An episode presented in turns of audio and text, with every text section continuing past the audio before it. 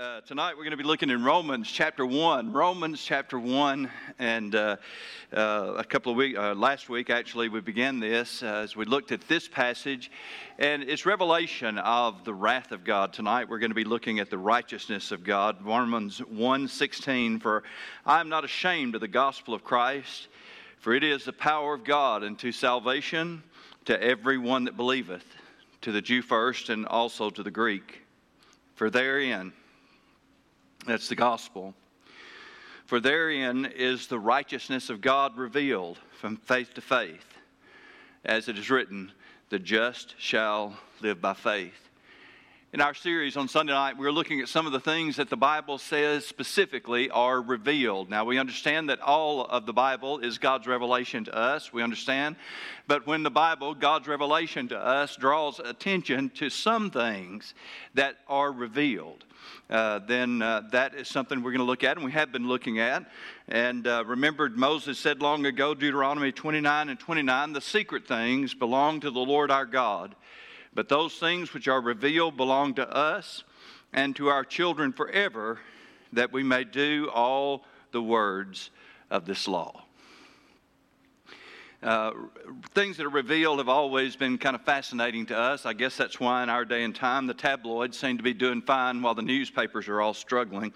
Uh, all of God's Word, that's because, of course, they plan, they, they've got a new revelation every time. Something, it may not be true. And, of course, that, these days, I tell you, it's so hard to know what is true and what's not true and what we're hearing. And it's, it's just an unusual time in so many ways and that's one of them. Uh, but God's word, aren't you glad tonight that God's word of revelation to us is true and reliable? That what God says is true is also trustworthy. And uh, in our text tonight, as we've seen, there are actually two revealed subjects. One is the righteousness of God is revealed, and the wrath of God is revealed. We saw the wrath of God last Sunday night. And tonight, in a sense, we're going to be getting the good news. The, the righteousness of God is also revealed in the gospel. Now, this requires us to look at what the gospel is. And as I thought about this and looked at this message this week, you know, I, I, thought to myself, I said, you know, I've been talking a whole lot about the gospel lately. I'll, I'll, tell you right up front, it's hard to be a biblical preacher and not preach a lot about the gospel of Jesus Christ because the gospel is all over it. I mean, all over the New Testament, it's all about the gospel. And, uh, and that's, that, that's what we're doing. So 1 Corinthians chapter 15 and verse 3, For I delivered unto you first of all that which I also received, how that Christ died for our sins according to the Scriptures, and that he was buried, and that he rose again the third day according to the Scriptures. 2 Timothy chapter 1 and verse 8 Be not thou, thou therefore ashamed of the testimony of our Lord, nor of me his prisoner.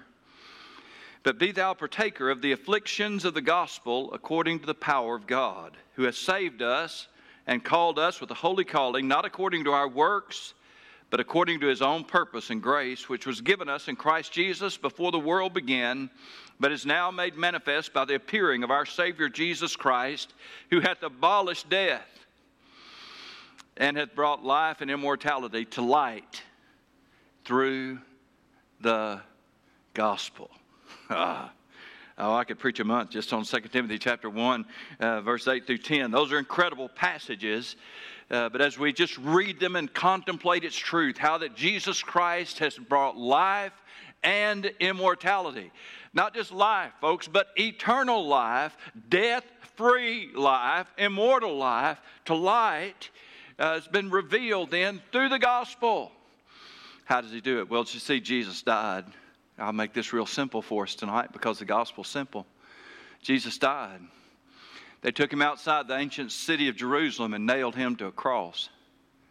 They'd beaten him, whipped him, scourged him. And they sat down, the Bible says, and watched him. And in the darkness, the cry was made, It is finished. Jesus died. His disciples begged for his body. Normally, they would have left it hanging there to rot. His disciples begged for the body because it was the Passover for some unknown reason. I'm sure to the Jews and to Pilate, he went along with their request. Normally they wouldn't have. But Jesus had to be buried. That was part of the plan. Buried in a borrowed tomb, that's fitting. He was only going to need it for a little while. Just borrowed. And three days later, he came crashing out of that tomb. He died, was buried, rose again. What does that mean? That means that he brought life and immortality to light through the good news of the gospel. The word gospel is derived from the word in Greek that we get our word evangelize or evangelism from. It speaks of good news, of glad tidings, and the delivery or sharing of them. You know, we, we love to tell news, good or bad. Have you heard? Have you heard? it all depends on how we introduce it. Did you hear? Oh, that's probably going to be bad news. Oh, let me tell you, that's going to be good news. But we are kind of excited about the telling of both of them. Let's be honest. We like to tell the news. We like to know news and we like to share it. And good news is especially, especially fun to share.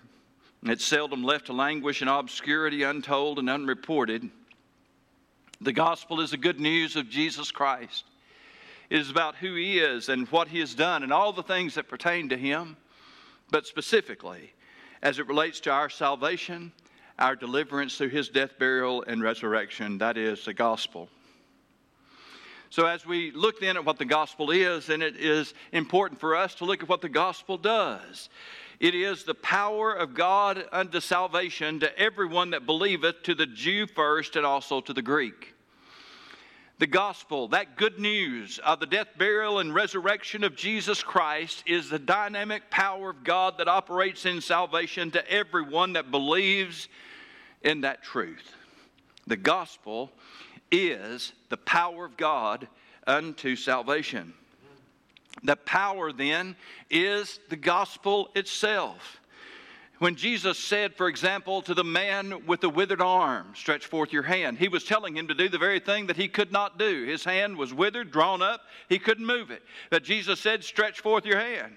And with the power, that, that command came the power to do exactly what he told him to do. You see, the power was in the message. And the power that brings salvation is in the message. I'm not ashamed, Paul said, of the gospel of Jesus Christ, for it is the power of God unto salvation to everyone that believeth. The often, often presented argument that dead people can't hear and that dead people can't believe. And, and you know, and this is a, a big, big issue in American religious circles today. Uh, some have gone so far as to say that God has to regenerate a person, that is, save them before they can believe, if you can understand that. Uh, but you know, the gospel is the power of God into salvation. Jesus said it best in John chapter 5 and verse 21, 25. Verily, verily, I say unto you, the hour is coming, and now is, when the dead shall hear the voice of the Son of God, and they that hear shall live. Oh, but the dead can't hear. Oh, yeah, I know that. Remember, folk, the power is in the gospel. That good news of Jesus Christ is powerful. People hear it. The Holy Spirit uses it. They are compelled then, brought under conviction. And under that convicting power of the Spirit of God, they believe that message. They call upon the name of the Lord. And everyone who's ever done that in this building tonight can say amen to it because it happened to you. You heard it, you believed it, you received it, you called on the name of the Lord, and you were saved. God kept His word. God kept His word. There you were lost, lost in your sins, dead in your trespasses and sins what saved you? The power of the gospel. The power of the gospel. I'm not ashamed of the gospel of Jesus Christ, for it is the power of God unto salvation to everyone that believed. But the gospel is doing something else. Because according to our text tonight, the gospel is also revealing both the wrath of God against sin and the righteousness of God which is by faith. For therein, in the gospel, is the righteousness of God revealed. In Isaiah chapter 56 and verse 1, uh, the prophet said, Thus saith the Lord, keep justice and do righteousness, for my salvation is about to come, and my righteousness to be revealed. Some have suggested that Paul had that passage in mind when he wrote chapter one, uh, Romans chapter 1 and verse 17. Uh, what Isaiah had promised, the righteousness of God was about to be revealed. Paul was able to say, the righteousness of God has been revealed. It has been. It's revealed in Jesus Christ. That word righteousness is found over 300 times in the Bible. If you counted some of the varied forms, that would over uh, almost triple in number. Uh, righteousness is a big subject. We don't have the uh, uh, time, we won't take the time tonight to go over all of those references, although we could, but we'd be here for a while. Uh, but I can tell you tonight that all we have to do really is look at what Paul says here in the book of Romans because he outlines it all for us very real, well. Romans chapter 3 and verse 21. But now, the righteousness of God without the law is manifested, being witnessed by the law and the prophets, even the righteousness of God which is by faith of Jesus Christ, unto all and upon all them that believe, for there is no difference. What a great passage. God's righteousness, first of all, comes unto all. And then it is upon all them that believe. Unto all, upon all them that believe, for there's no difference. And he'll go on to talk about how that all have sinned and come short of the glory of God. Verse 23 being justified freely by his grace through the redemption that is in Christ Jesus, whom God has set forth to be a propitiation through faith in his blood, to declare his righteousness. That's Jesus' righteousness, for the remission of sins that are past through the forbearance of God. To declare, I say, at this time, his righteousness that he might be just and the justifier of him which believeth in Jesus. You see, man's sin presented an awful dilemma. The wages of sin is death. He that despised Moses' law died without mercy under two or three witnesses, without mercy. The wages of sin is death. All have sinned and come short of the glory of God. This is God's own law we're talking about here, God's own word.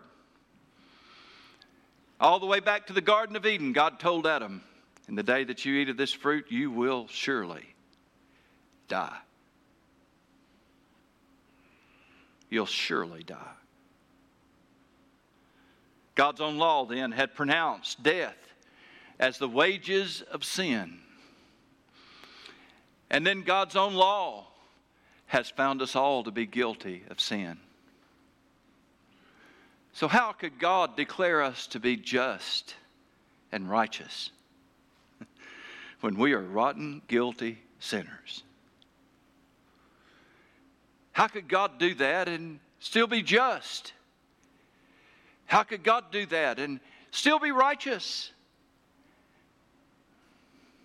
Well, the answer to that dilemma is found here in this incredible passage. God set forth Jesus Christ to be a propitiation through faith in his blood. God, you see, was in Christ reconciling the world unto himself. We talked just this morning about how that Jesus is the Son of God and assumed that physical form. And the Bible tells us that he was made a little lower than the angels for a specific purpose for the suffering of death. And as I told you this morning, that it was God the Son who could be born of a woman. It was God the Son who could be born under the law. It was also God the Son who could die on that cross for our sins. He was set forth then to be the propitiation, the one who paid the price.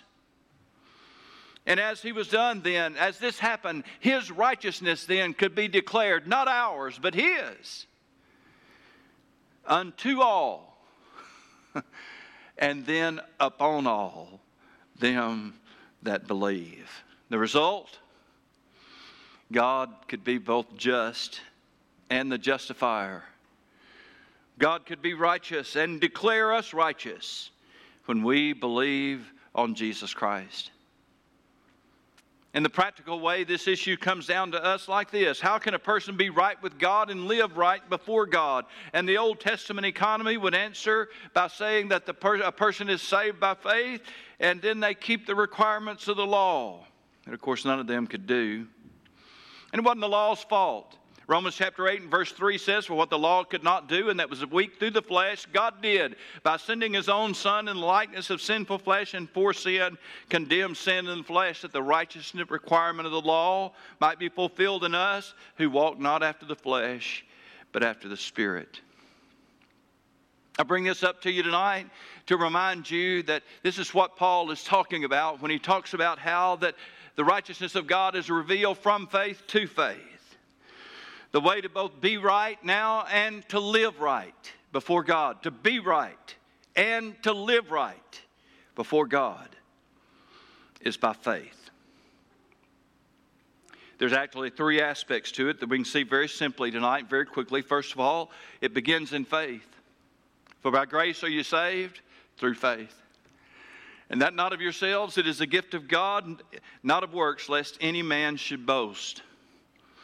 Now, if we could read that in Greek, and we can, and I'm not going to give you a Greek lesson because y'all don't read Greek very well, and I don't read it very well either.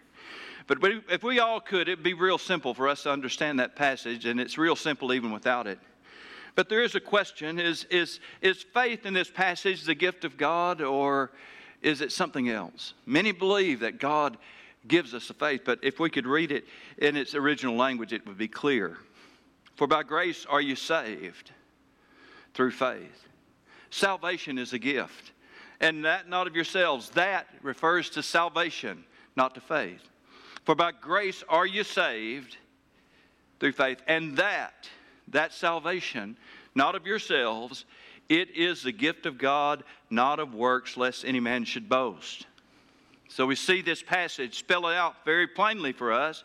For by grace are you saved through faith by grace through faith. Let me say that again. By grace through faith. Who gives the grace? God does. Who believes? We do. Oh, I, every time I do that, somebody sends me a letter. Not every time, but occasionally. somebody sends me a letter. Somebody's thinking, oh, preacher's preaching salvation by works. Oh, no, I'm not.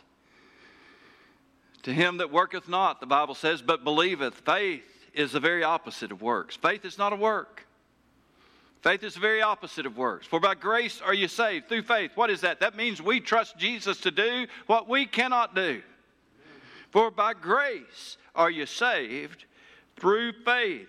And that not of yourselves. That salvation is not of yourselves. It is a gift of God, not of works, lest any man should boast.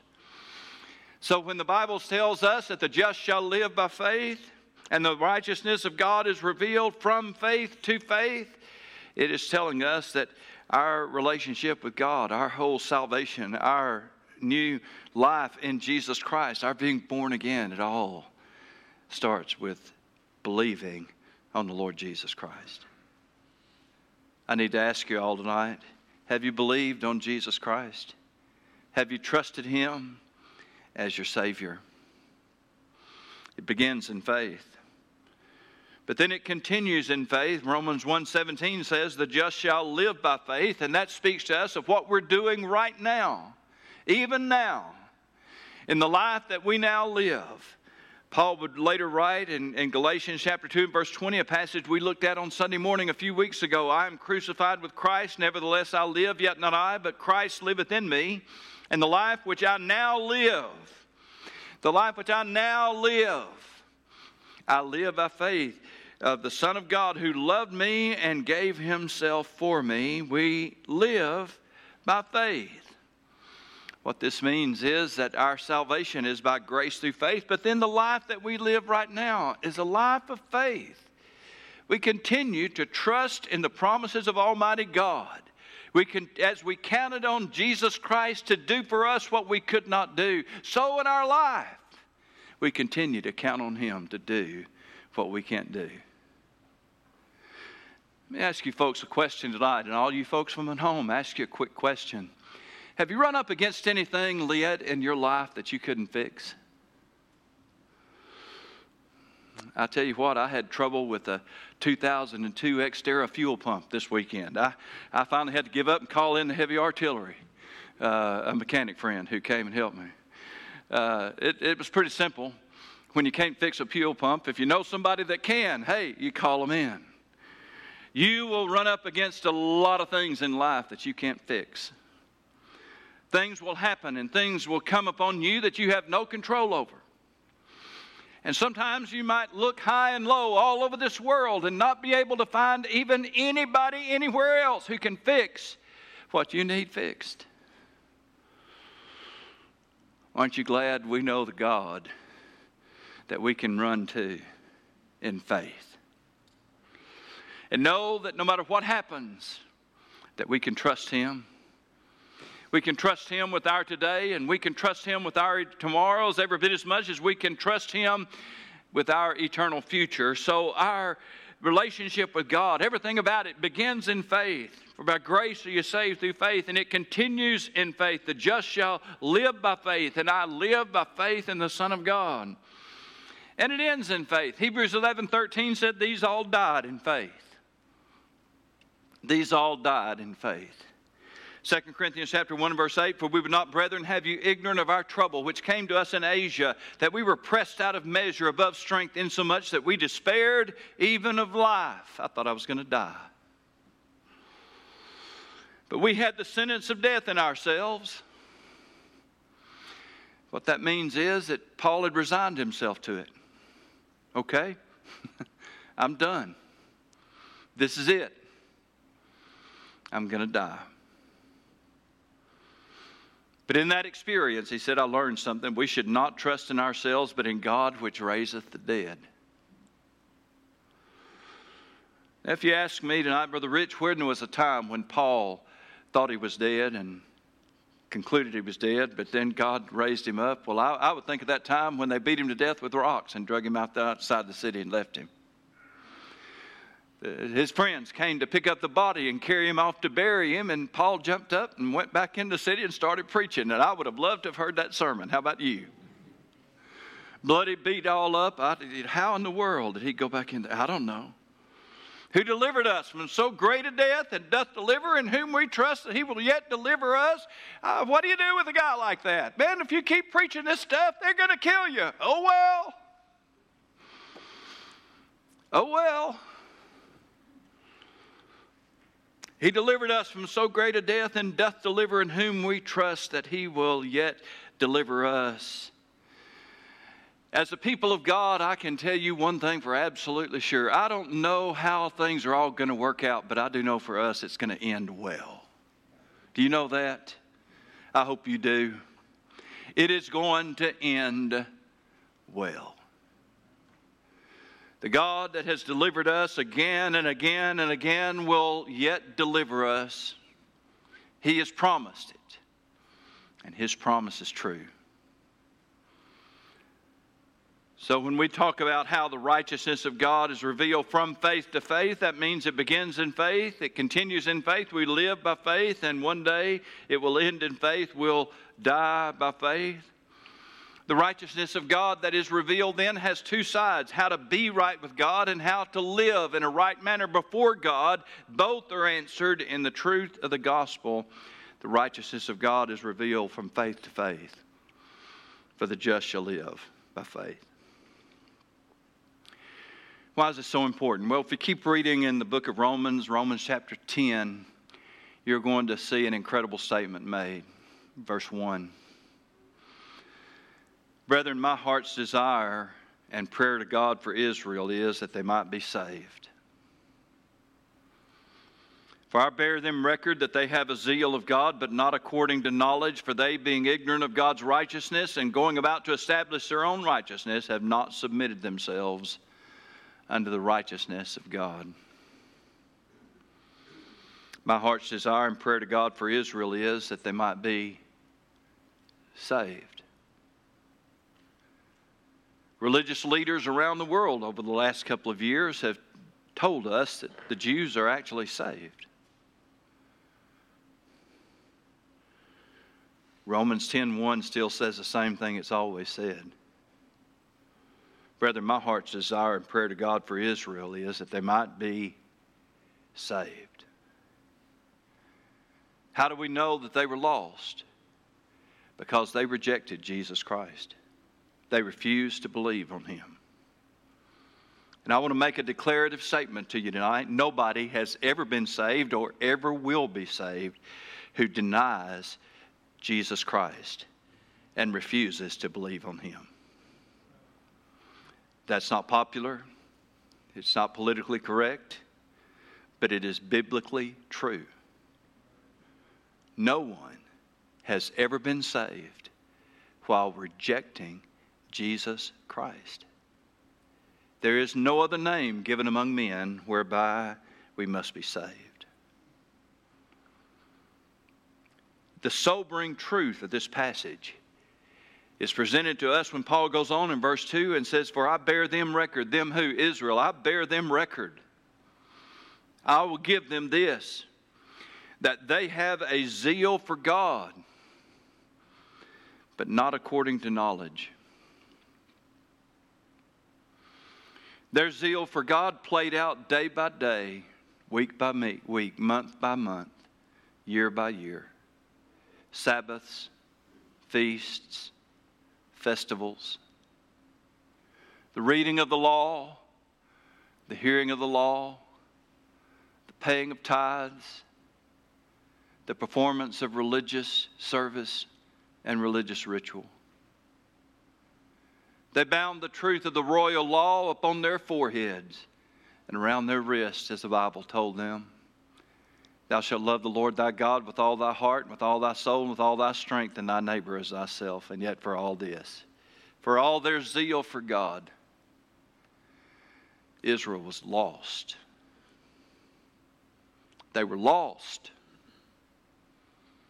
Why? Because they were ignorant of God's righteousness and were going instead about to establish their own righteousness and therefore they did not submit to the righteousness of God.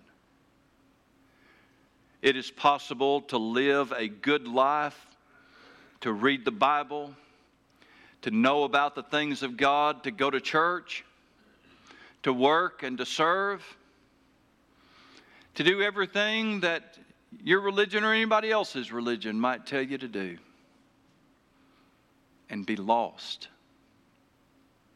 unsaved, headed to an eternal hell.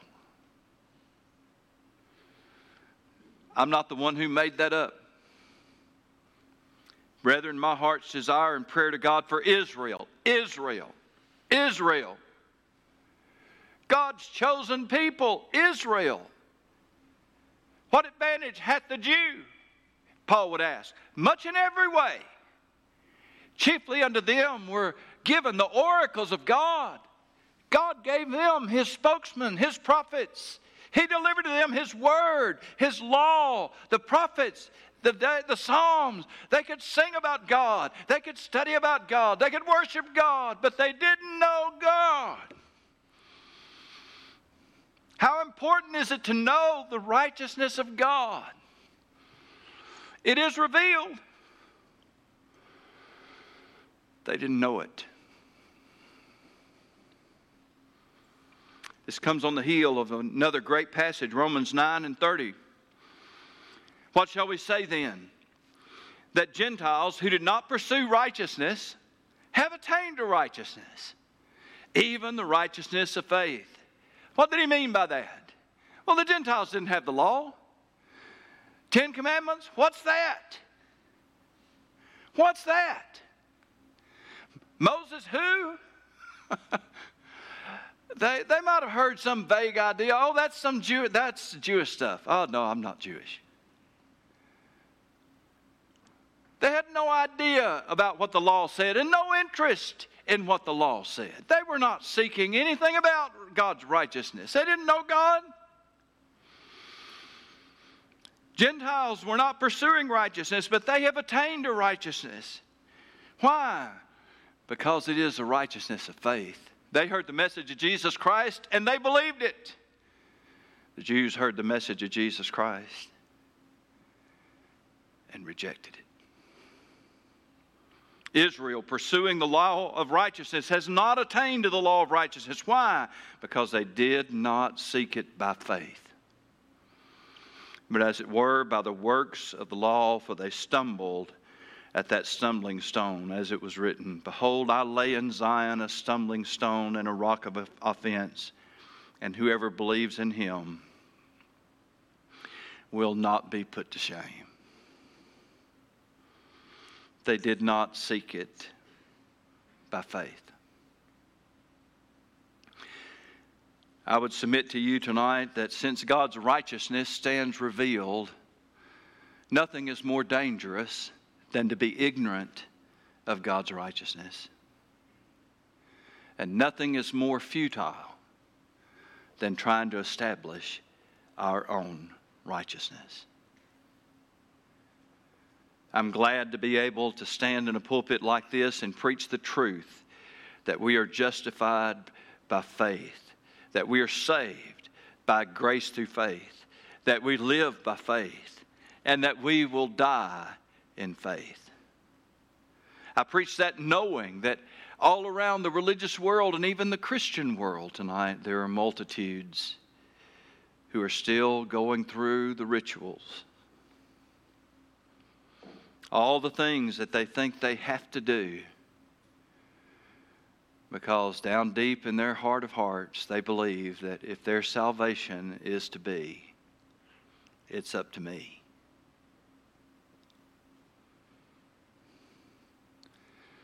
For by grace are you saved through faith. And that not of yourselves, it is a gift of God not of works, lest any man should boast. It's a hard pill to swallow. To tell that man, that woman who've lived their whole life following the rules and living out the rituals, to tell them you're lost. It's a hard pill to swallow when you tell them you must turn from those things and trust not in your performance, but trust in the one who did it all and who paid it all for you.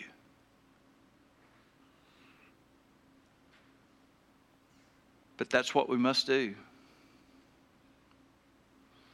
Otherwise, we'll be exactly where Israel was. We will be ignorant of God's righteousness. But after tonight, we can't go away from here saying, Well, I didn't know, because now you know. God's righteousness is revealed in the gospel, and it is revealed from faith to faith. The just shall live by his faith. But you can be just like Israel, ignorant of God's righteousness, willfully ignorant, because you will not submit to the righteousness of God, which is by faith. But oh, if you will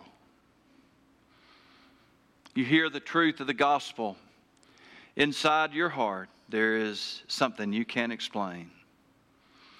I can't describe it for you very well. I know what we call it. We call it being under conviction. Everybody describes it differently. For me, it was a, a feeling of brokenness and fear because I knew I was a sinner. And suddenly I knew that the wages of sin is death meant me.